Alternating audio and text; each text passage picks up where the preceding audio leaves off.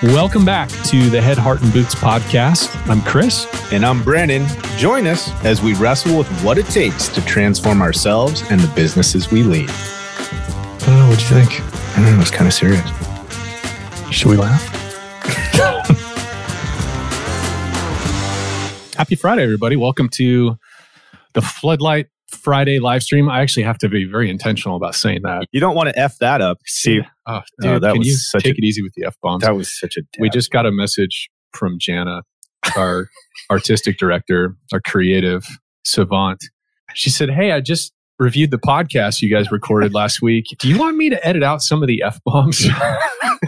And you know what? Honestly, if she's asking that, there, like, that's that means there's quite a few F bombs in there. yeah. We know, may have tiptoed a little too far over the over the line, but your, you know, kids that are out of the house, you guys have, you know, we're not. uh listen, we're in the construction industry. That's right? it. That's exactly right. Yeah. So anyway, we're not editing out the F bomb. So if you like that or don't, right, be be mindful of that podcast. It's probably coming out next week. So I'm trying to figure out how to do this post thing. we talk about prison.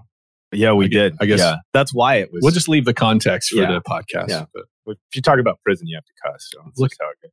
look at us getting all clever. Okay, I'm going to start kind of keep it light at first here. I have a I have a podcast recommendation because you guys know where we go, right? I mean, the whole purpose. So I'll go back. Uh, let me open this up appropriately. So part of the impetus behind this, it, not to take anything away from Brandon's role, was just I love on Fridays. I've been trying to do this for a while. You've probably done a version of this too on No. on a day of the week. No.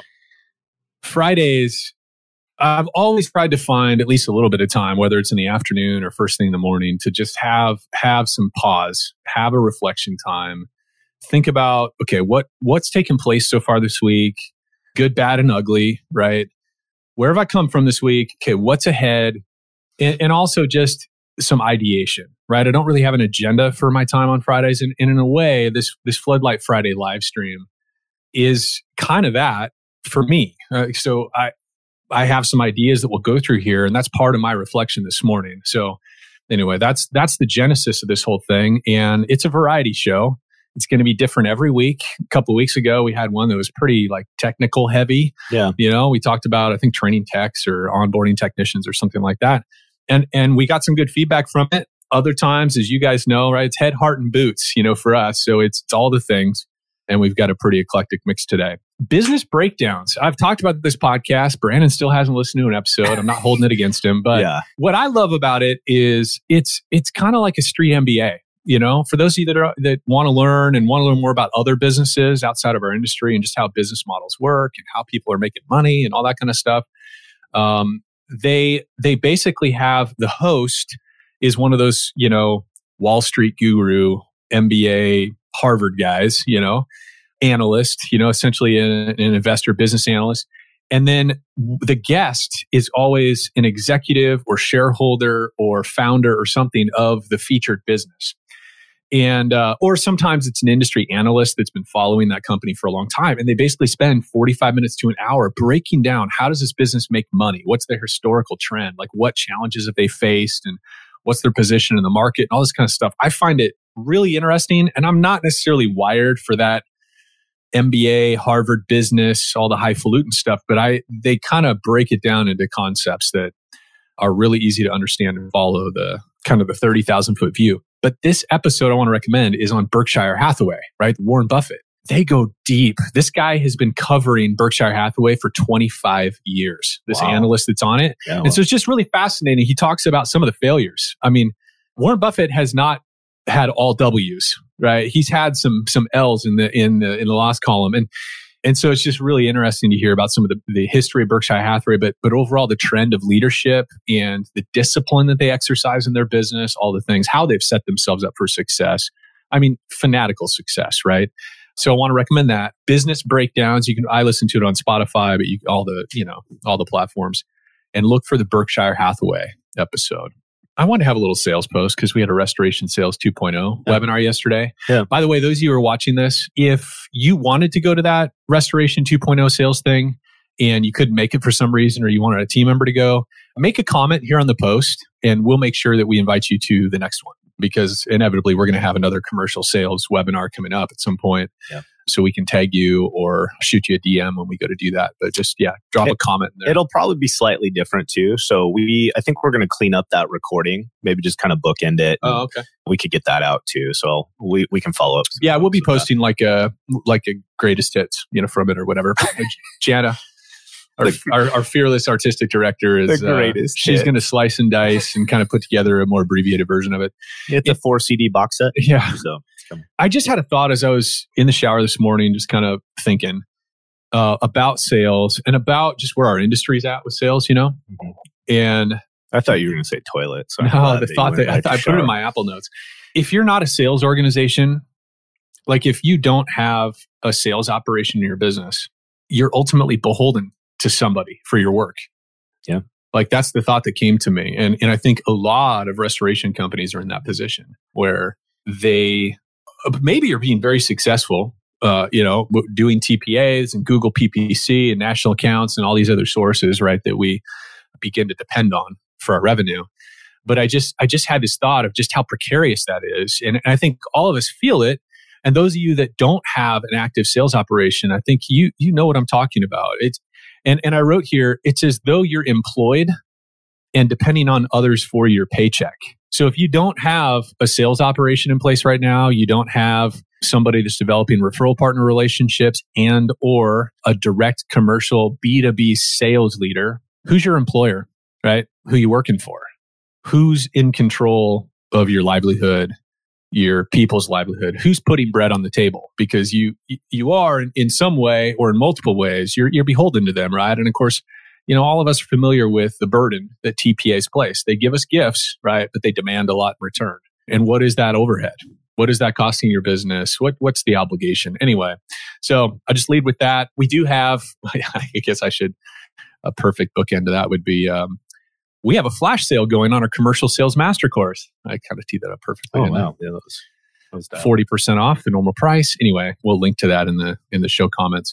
All right, let's let's get into another topic. I know you had something that you wanted to talk about from yesterday. We had a learning experience. we had a learning experience. Yeah, Yeah. learning experience. Bit of an ego check.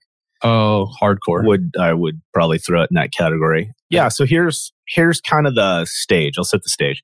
So we had a project we've been working on that we put together, and we had a couple partners helping us with the project. And one of these individuals, extremely experienced, has done this kind of thing a, a million times. And it was part of the reason we really wanted their help was that this individual had the background, the experience, and and the know-how to do it. And inevitably, as the project went on, Chris and I, in our basically being naive and not having the skill set or the background in this before, we were providing all of this let's let's call it help right? So we're we're communicating. We don't realize that both of us are actually communicating at this individual and and providing help and insight and direction from our perspective ended up becoming like this thing where this individual was being bombarded with direction where again from our perspective it was help. Like we were just providing information Mm. and this individual was being bombarded and of course that creates this scenario where there's And and you and I and and so part of it is you and I uh, we do this all the time in our work. Like Yeah. you and I are texting each other back and forth, and it's part it's part of the mojo or or even just habit uh, with our consulting is oftentimes we're giving each other cues, follow up questions that come to one or both of our mind. You know, like yeah uh, in our conversations with clients and stuff, we're constantly yeah texting each other cues on iMessage just to to focus and redirect conversations and and emphasize certain things, follow up questions, all that kind of stuff. we And do so- it in our show oh, we do it it's all like the time during normal- podcasts and Yeah. everything else. And and so we were essentially in a project meeting doing this with a person. There was some other people present for that meeting, and and I, I think ultimately we were just stressing them the, the oh freak out. Yeah. Not not only were we stressing them out, and this is the part I think that sucked was we were from their perspective, we were aggressively offending them. I think. I mean, that's Well, yeah, that's that's true. uh, um, uh, that's what I'm afraid happened. Like the sentiment is we were giving all this direction, Direction to an expert. to an expert, right? And I, I was thinking about it last night a little bit, and I was having a conversation with my wife about it, and it would be like, you know, my son's really smart. He's in school right now. He's studying psychology. He's very confident about his academics, and he does a great job. It's very impressive. Yeah. Well, when it comes to some of these realms of study, because he's recently in it, meaning he's in the coursework, they're talking about it, he will often communicate stuff to me as if no one else on the planet has ever heard these things, right? And he's not being offensive. He's he's excited, he's in the moment, he's giving input, and he doesn't realize at times how much he's offending me from the perspective of story in my head is I'm making all these assumptions like he's talking at me mm. because he knows so much about this topic. And for me, as a 45 year old male, we've had a lot of life under our belt, and these are things that we've experienced firsthand, right? Mm. Silly, right? But I think we were doing something similar. We're bombarding this individual with direction, with communication, with insight, with all of these things. And we don't realize the whole time. It's like, it w- again, it was me telling the expert what to do.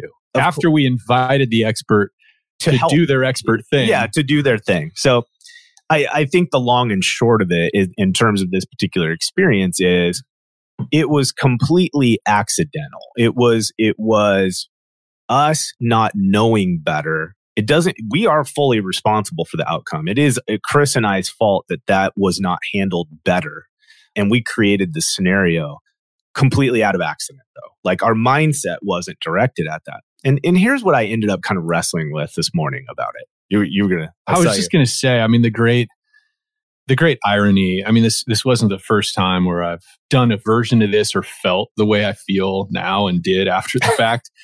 But the great irony is just this dis this total disconnect of in the moment. I thought all of my intention was it was helping. Yeah. Like that's just the great irony is it wasn't until after the fact of getting this person's feedback that I realized Oh, oh man. Oh man, it was not. It, it it did not come across that way, and it really probably wasn't helpful at all. No, you know, just, yeah. re- realizing in hindsight just how stressful that must have been while you're trying to uh, do your thing in a project environment, and you've got two people yeah. that are chatting you up wow in the midst of it it's like oh man oh yeah it was total chaos how embarrassed you know it was just one of those moments of oh embarrassment i was embarrassed yeah. Yeah, no, I think we you and I both made that comment immediately is we were just kind of ashamed. Like, oh man, what a real foul.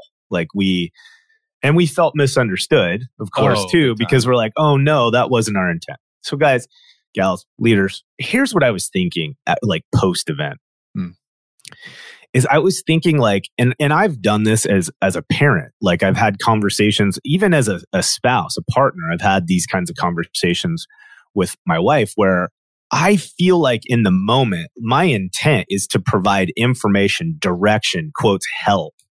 And I think what I don't realize at times is I could very well be bombarding someone with useless direction in my effort to help. And in conjunction with that, I'm probably offending them because I haven't done a good enough job to really understand their knowledge base, their perspective, their goal, their plan. Or I'm just flat out being impatient. Um, or that. Yeah. I think those are the harder ones, right? To to draw connection to because at the end of the day, our intent is let's let's help the team get to this end goal that we're really excited about achieving, right? Yeah. But we're we're making a mess in line, and so I was just thinking about this as leaders: is how many times with our teammates, with our downline employees, thought about this a lot with our with our leadership teams, is how many times did I walk into a situation and I'm providing direction and input and I'm inserting my perspective into the situation? Again, all from the position of I feel like I'm helping, I feel like I'm providing assistance to the success of the team. And or I know what this situation requires. I at least have a perspective, right, on what we want, what yeah. what we want to see the outcome be and I and I think what what normally I would wrestle with, and I think maybe what this topic would have looked like even a few weeks ago, is more around. I want to do less of that because I want to draw in someone's participation, right? So it's like I would almost be falsely holding back because my gut as a leader, as a growing leader, is I'm not going to talk at people because I want their input, I want their engagement. And I think what I realized yesterday is even in that perspective, I'm still coming at it like I know it all. Right? Like I'm I've got such a grip on what it is that I want my team to succeed at But because I'm coaching them and I want their participation, I'm going to hold back some of that direction giving intentionally. And what I realized yesterday in this experience is I just straight up didn't know I was stepping on myself and that I was offending this individual. And so it was an eye opener for me of how many times I've approached an opportunity like this with this conscious awareness of I'm going to hold back a little bit because I'm so smart and I want this individual to learn. And I realized, man, the same thing can happen in complete accident when when you're not trying to be that way. There was no intention. It was just a blooper yeah. on my part. And so I just think as leaders, it's a great opportunity for us to just stop for a second and remind ourselves how valuable the people on our team's input and perspective is. Like, really, not just because I want engagement from them, but because I honestly need to see and hear things from another set mm. of eyes, another mind. I really want to continue to build teams that I'm actually hearing, not just coaching because I'm so smart, but that I'm actually hearing their input and having them lead me at times. Like this was a perfect scenario. We were meant to be led and we didn't allow that to happen. Yeah. Right. Yeah. And it created some some poor outcomes. So I think that's just where I went this morning thinking about this. So as you guys just kind of like process through some of the interactions that you have with leadership teams or department heads or even our technicians in the field, it's so easy for us to write off their perspective or their input or to provide too much direction because we're helping develop them or we're helping uh, achieve the outcome that we need. And that can be hard. I think that's part, I think that crosses over into people being challenged by delegating, right? And equipping downline team members to really participate or own their portion of the house. So, anyways, I don't know. What else do you want to add to that? This is kind of where I was, I was coming or, or yeah, another, uh, another angle I wanted to talk about is just the aftermath of those kind of situations. Yeah. For some leaders, by the way, hello, Stephen, Christine. Thank you. Thank you for commenting, watching. So you and I use the core values index yeah. with our clients. And it's for us, it's a combination of things. One, it gives us some insight into the clients we're working with and their leadership team. But yeah. it um, and so it helps us kind of rapidly get a, a deeper view of each of the people we're working with. And essentially what it does is it scores people in a in a four quadrant matrix. Everybody has some mix of scores uh, in builder, merchant, innovator, and banker. And mm-hmm. all of these different values have specific default behaviors and instincts, you yeah. know, yeah. that they're characterized by. I'm a merchant innovator. You're a merchant builder. So both of us are high merchant. I'm I'm really high merchant. And in my experience, about 25% or so of leaders uh, are merchants, maybe 25, 30% are merchants. And what merchants are characterized by is their their whole life outlook and their strategies are wrapped up in relationship, creating new relationships and maintaining relationships.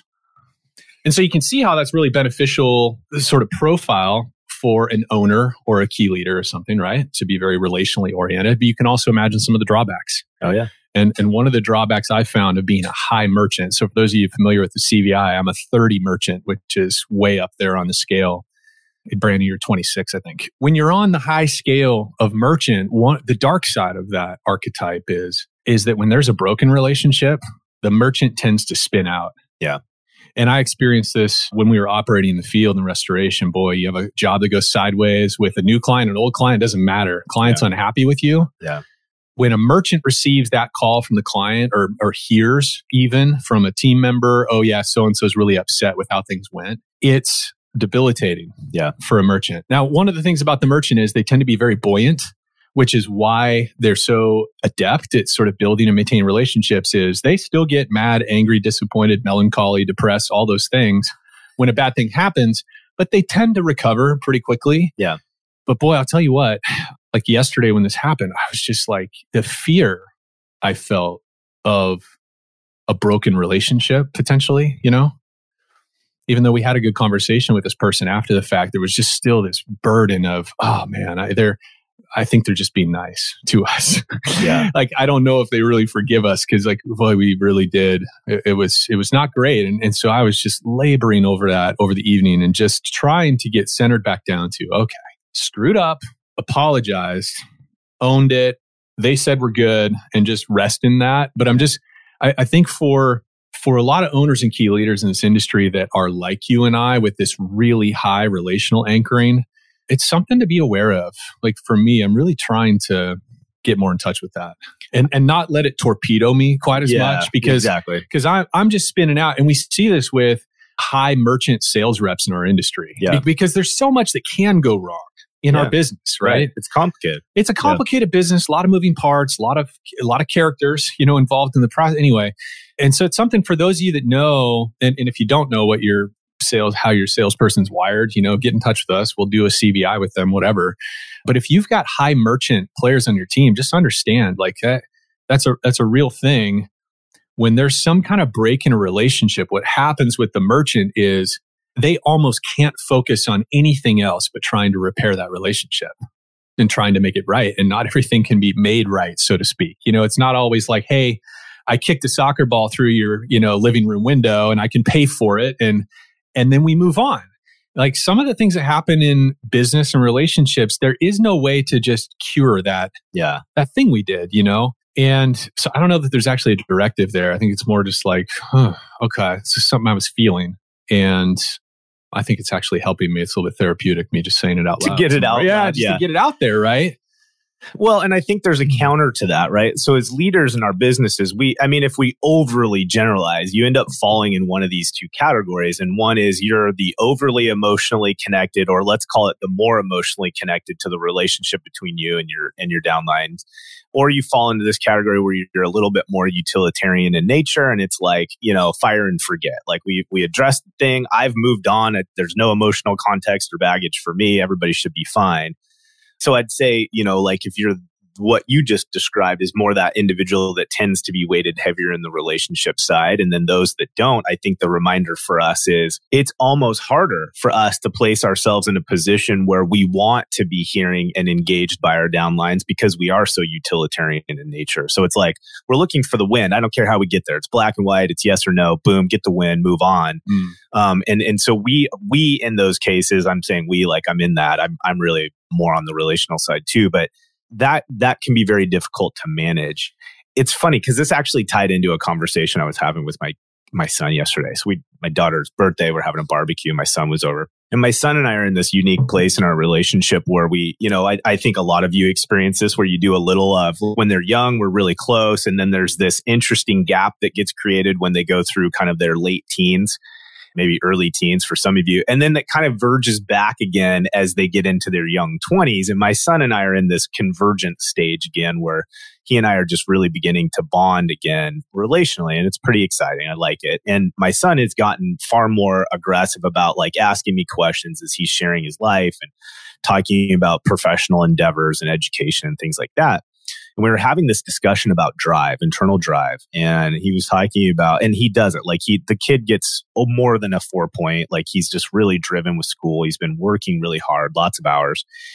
And he talked about this space where he has a tough time taking a day off because he feels in that lack of productivity, he's not living up to some standard for himself or whatever. And this, you and I have talked about this is a wrestling match that I even have with myself.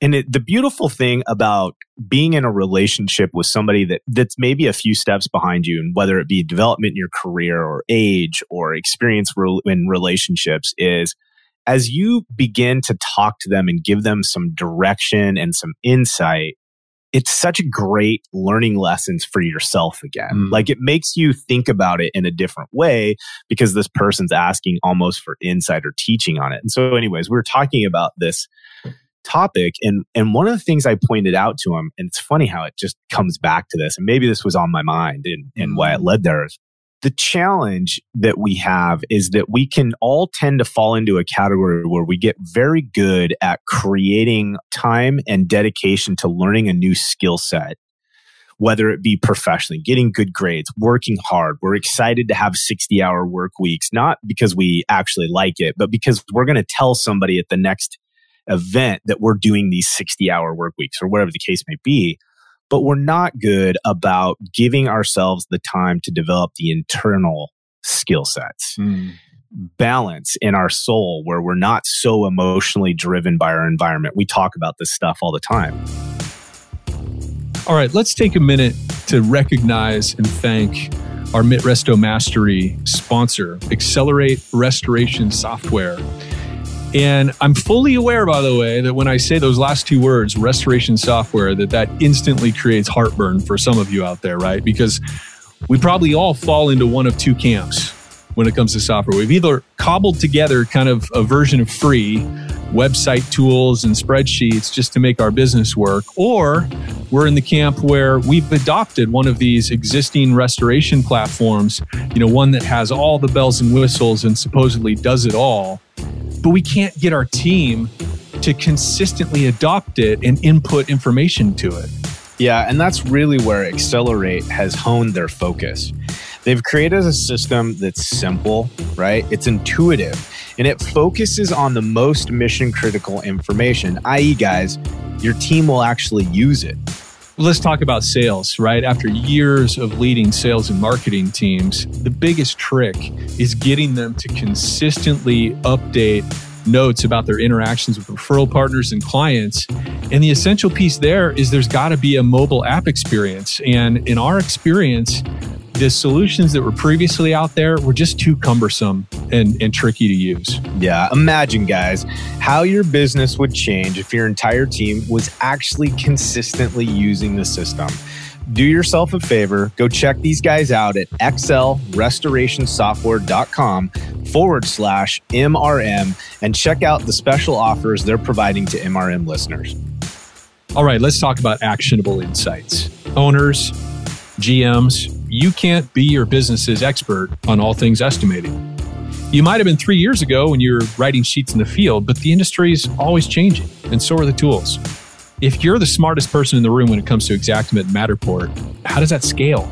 You're the bottleneck. I know I'm preaching to the choir, but this is where Actionable Insights comes in. They're a technical partner that can equip your team with the latest bleeding edge information and best practices, and then update them with webinars and training resources when the game inevitably changes again. For this reason, we recommend Actionable Insights to all of our clients. Yeah, three of the kind of big things that stuck out to me when being introduced to, to AI and their team. First off, is this consistently updated training. I mean, at the end of the day, these guys are the experts. They're out front all the time. They're constantly learning new trade secrets and ensuring that your team's got access to those things a 3,700 plus page database of Xactimate templates. I don't know what else to say here other than don't reinvent the wheel. It's already available. Download it, copy it, use it, bam. Database of commonly missed items. I think this is huge so many of us can change the numbers by just moving the needle a couple points. And those commonly missed items can make all the difference in the world. So go check them out at value.getinsights.org backslash FCG. So here's where I was going with this with my son. My son and I both share a trait that is we can tend to get very heated up in a moment like a flash fire. And as I've gotten older, this has been something that both out of just experience and age is getting less. And I've been intentionally working on it. So my point is, right, is that my son is younger. And so he's still kind of in the throes of these flashpoints. And we've had multiple scenarios where a, a flashpoint happens the experience is not fun. The conversation doesn't go well. And from my perspective, sorry, son, with a little bit more time under my belt, is I'm looking at the situation and I'm, I'm just thinking to myself, my son is co- totally going to be embarrassed later when he thinks about this because it's the behavior doesn't match the situation. There's, you know, scope and scale is not in alignment. It's, it's just a mistake. And he's burning bridges. He's hurting relationships and he doesn't realize it. Okay. Mm-hmm. Inevitably, though, He's a smart kid. He thinks about it. He processes. He comes back. And he apologizes. We talk about it. But the damage has already been done. Mm. And this is the thing that I have wrestled with for years. And we've talked about, you've been an influence on me, helping me get better at it is for like I'm an eight on the Enneagram. And what that means is, is that I can get into a heated situation. When the situation's over, I'm done. Like we had our thing. It's not forever. It's not meant to affect our relationship forever. I'm done. I've moved on. But what I've done is left that sticky residue. Mm. I've hurt something. I've affected that relationship, trust, you know, whatever the case may be, in a way that over time maybe the majority of it will be overcome. But no matter what, I degraded that account in some way. Mm. So, anyways, I'm talking to my son about this and I'm like, look, the, the, the win is when you begin to give time to tools and skill sets that help you prevent the flashpoint from happening in the first place. Because even if you're smart enough and aware enough to apologize later, the damage was done, period. You can't undo the yeah. negative impact. And I think what I'm wrestling with, with what happened yesterday is no matter what happens, like I trust that this individual is a professional. We're professionals. We're going to move on. It's going to be okay. But our naiveness, our mistake left some damage there that changed that relationship. No matter how mature we all are, it doesn't look exactly the same than it did that when we made that mistake.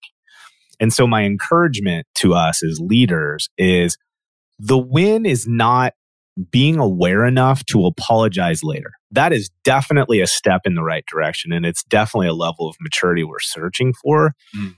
But the win is can we do a better job of not getting caught up in the moment and, and having the flashpoint in the first place? So I think these two, they are slightly different, but they parallel each other. And yeah. it's this idea of is there a way for us to approach experiences and circumstances with more questions and asking for more insight and leadership and communication before we start inserting aggressively or reacting or responding or doing?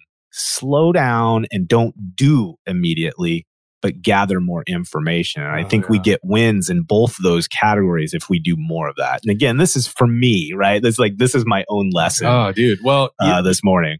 You know what else it reminds me of is that conversation with Dan Pink about regret. Oh, big time. Like, so for us, you know, it's sitting in the regret. I really appreciate what you just said. I think it's very true. It's like there is damage that's done. Yeah. And it's like, okay, if you've been damaged in interaction, it's okay to acknowledge that and, and that there's going to need to be some kind of repair. And I think the same thing is true with like our children and our marriage relationships and everything else. Yeah, we can we can apologize and we can be sincere and genuine, but there is a rebuilding yeah. That has to be tended to. And I think that's part of that whole concept of regret that Dan Pink was talking about, which is it's kind of important to sit in the embarrassment, that regret, the the shame of, oh man, I behaved badly and and this was how the other person felt. To just really it's almost like we're creating an important file in yeah. our brain. Yes. So when we get back, like the next time you and I get back into that project environment that we were in, there's this monument in our brain. Oh, of, oh, yeah. Okay. okay, Chris. It's also about like that article I wrote in C&R. Part of you's not going to like this. Yeah. It's like, oh, whoa. Okay. Part of me is feeling really.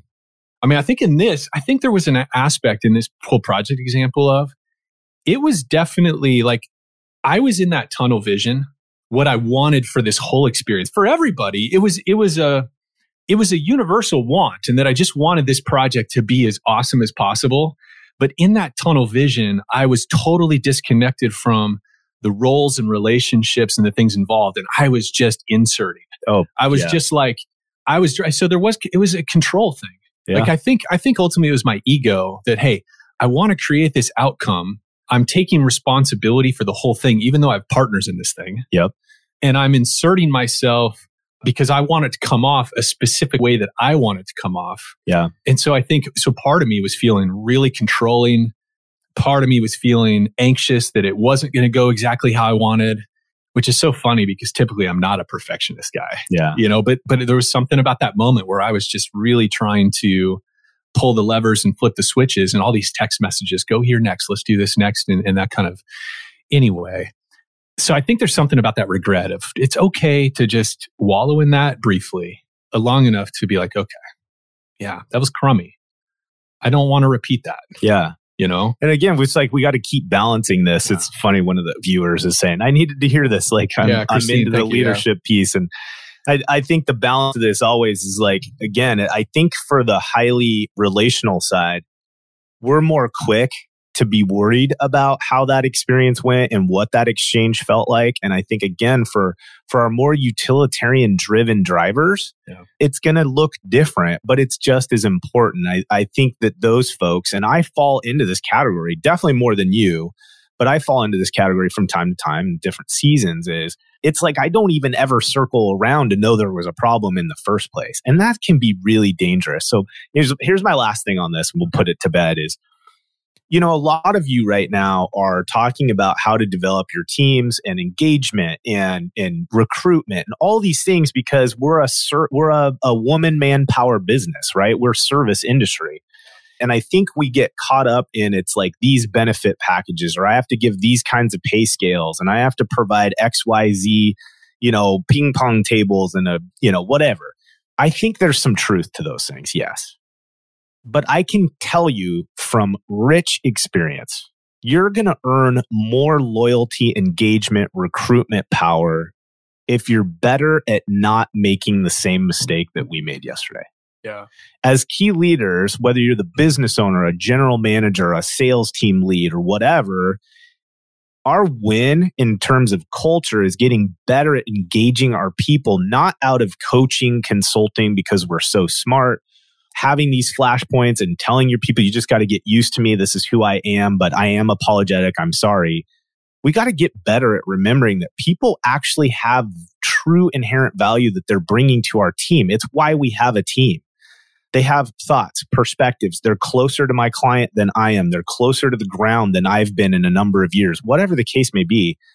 The better job we do is realizing they actually have input that's valuable. And I want to slow down enough to hear their insight and ask questions and identify with certainty where they stand and where they're at in this particular endeavor. The more loyalty and engagement you're going to get from your people because they're going to love you. They're mm-hmm. going to respect you because they feel that first and mm. and in return by the way that you're interacting with them and I, it's like we see this all the time with teams that are very large and they're doing the same stuff we're all doing and they're having no recruitment problems whatsoever and some of that is coming out of the market that they're in but a big chunk of it is coming from they've created an environment like this and people want other people to come work there because they know how rad it is yeah. Right. So, okay, yeah. let's put that one to bed. Hopefully, some of you can relate to that. We can keep moving, keep trucking forward. I know. I was trying to think of. Well, first of all, I'm still struggling. Do we want? Do we look at the camera? Do we look at the audience, or do we look at each I other? Know. I feel really awkward, and then sometimes when I glance down here and see my face, I'm like giving myself the side eye. It's weird. Okay, yeah, I had some other notes. I just feel like oh, people are going to get so sort of it's heavy, like we're talking about the internal stuff. I, I, I did have just one last thought, and maybe this is actually a way to close out just this whole thing of processing a failure and whatever. My, I have this friend, a childhood friend that I reconnected with recently. He lives in Colorado, and I I grew up going to church with this guy. He's four or five years older than me, and I always he's one of those older kids that I really admired. Yeah, he's a piano player and a singer, which is part of my background, and we reconnected randomly about a year ago and so we have these calls every three or four months. And his, his name is Ryan. And he told me, he said, he has a therapist he went to in the past. And he just said this really interesting thing that just stopped me dead in my tracks. His therapist told him one time, he said, Ryan, you are so much smaller than you think you are. Oh, wow. I was like, what kind of thing is that to say yeah. uh, for a therapist, you know? But then he went on to explain it and what the value was for him in hearing that. And I'm like, oh, that's so good. that's so important. And I was thinking, it came to my mind last night. I went home and I was doing jump rope because I'm like, oh, I need, I need to blow off some steam. I need to get recentered. My head's spinning out. And so I'm doing jump rope, but I'm still thinking, I'm still spinning out. And then the voice of my friend Ryan came to my head and said, You're so much smaller than you think you are, or than your thoughts tell you you are and, and I was like, what does that mean? What does that mean for me right now? I, I think I think what he means is is that our ego, we get so we get so dialed in on presenting ourselves um, and and having others see us as competent, successful, notable, um, interesting, special, um, above average, an industry leader, uh, whatever yeah. whatever our ego, like we have this image that we're trying to cultivate. All of us do. I mean, I, I, I just think it's a function of the ego. And and then when something happens that that hits that image somehow, or potentially Shakes it's like, oh my god, what does this person think of me now? Yeah. I think it's healthy and probably why the therapist suggests it's healthy to say, okay, hold on. Like you have this whole picture of you that you're trying to create for other people, this big, it's like there's this big banner over your head of I'm this big thing. And so the moment that that, you know, one of the grommets comes out of that banner and it flops over and half the message is missing, it's like you're crushed. You're like, what, what am I going to do to salvage my reputation with this person? And, and it, and it kind of goes in line with that, that old adage of people probably aren't thinking about you half as much as you As think you they think- are. Yeah. You know what I mean? Oh, for sure. And so I, I just, I loved that. And for those of you that are dealing with, you got egg on your face, you've eaten crow, you've, you've, you've been a bad actor, you've done something wrong, you've been impatient, you, all these things like we've been talking about. It also is important to be like, okay, who am I anyway? Yeah. Keep it in Like- context. We all, we all screw up. Yeah. We're going to screw up tomorrow. The person that I hurt and offended, they're going to hurt and offend somebody. Like none of us are, are pure actors. nah. we're all figuring this out as we go, you know? And so that just felt really healthy to me. And, and actually, it feels even good as I say it out loud. I'm reminding myself, it's like, okay, Nordyke, you're, you are just a dude and you screwed up. And so, okay, let's, let's keep moving. Yeah. Right. So, Yeah. I don't know. I kind of hate to end on that, but it's like, Oh man. I, that, those, Solid. those are kind of the high points. Yeah. I also, one of the other things too that I really enjoy, it's probably my favorite part of Facebook is the memories.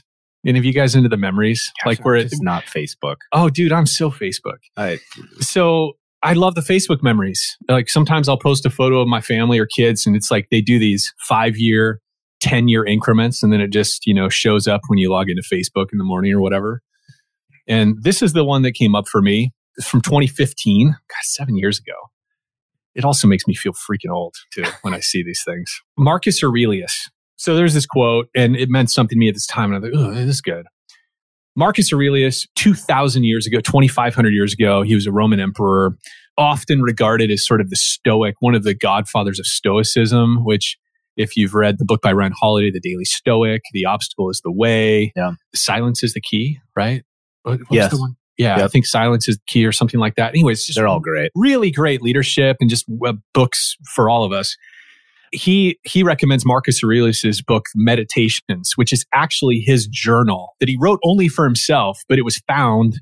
It's been translated. So this is from Marcus Aurelius. So imagine he's writing this to himself. It's like he's meditating on this. He's doing his Friday morning meditation Yeah.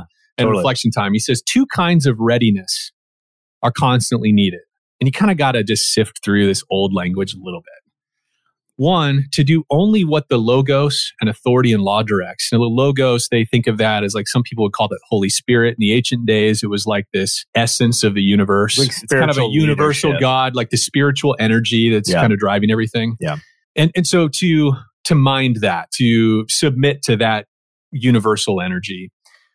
And two, to reconsider your position when someone can set you straight or convert you to his, right? Always being open to being corrected, right? Always being open to have your mind changed. Mhm. But your conversion should always rest on a conviction that's right or benefits others, nothing else. Not because it's more appealing or more popular. I just thought, oh God, that's a great, that's a great a huge this morning, reminder. right? Yeah, it's it's interesting because if you you know I'm reading this as you're going through it is both sections. So the first one says specifically with the good of human beings in mind, and then of course the next section is you know with conviction or you know, the benefit of others, nothing else. And I that totally aligns with with Yeah. where the other topics that we've we covered on today. That's Yeah. that's solid, man. Okay. Well, guys, thank you. Thank Yeah. you for being a part of this. I mean, really, it, it it's an honor. Like it feels special that people tune into this stuff and and I hope it added value for you guys. There's a lot of ways to connect with us. If you want more or you want to engage with us more frequently or have us work in your business or whatever, you can go to floodlightgrp.com. Check Right. out the podcast. Yeah. Oh yeah. Check out Head Heart and Boots. It's a passion project of ours. Yeah. I mean, sometimes so. you'll probably feel like crap when you listen to We- it, but we- it's intentional. We so do hang on there. we do use some salty language Clearly. sometimes or often or I don't know. You you be the judge. And then lastly, a little bit of I guess shameless self promotion. We we have our digital commercial sales master course. It's at floodlightgrp.com forward slash master course, I believe, if I remember Yes. right. But you can certainly Google it. In fact, we'll link to it in the show notes. We have a flash sale. We're experimenting, you know, with uh, this flash sale, all these fancy social media things. 40% off through midnight tonight. So we've been running that since the 4th of July. Just kind of a fun deal there. Save some money if you're trying to grow your commercial sales. This could be a really great resource for you to coach up and train up. We want to throw that in the show notes teams. too. The code. Oh, Just yeah. get crazy. Oh yeah, yeah. We'll throw the code Okay. in the in the comments. All right. Okay. Okay, gang. We'll, see you. See you next week. Bye. All right, everybody. Hey, thanks for joining us for another episode of Head, Heart, and Boots. And if you're enjoying the show, or you love this episode, please hit follow, formerly known as subscribe, write us a review, or share this episode with a friend. Share it on LinkedIn, share it via text, whatever. It all helps. Thanks for listening.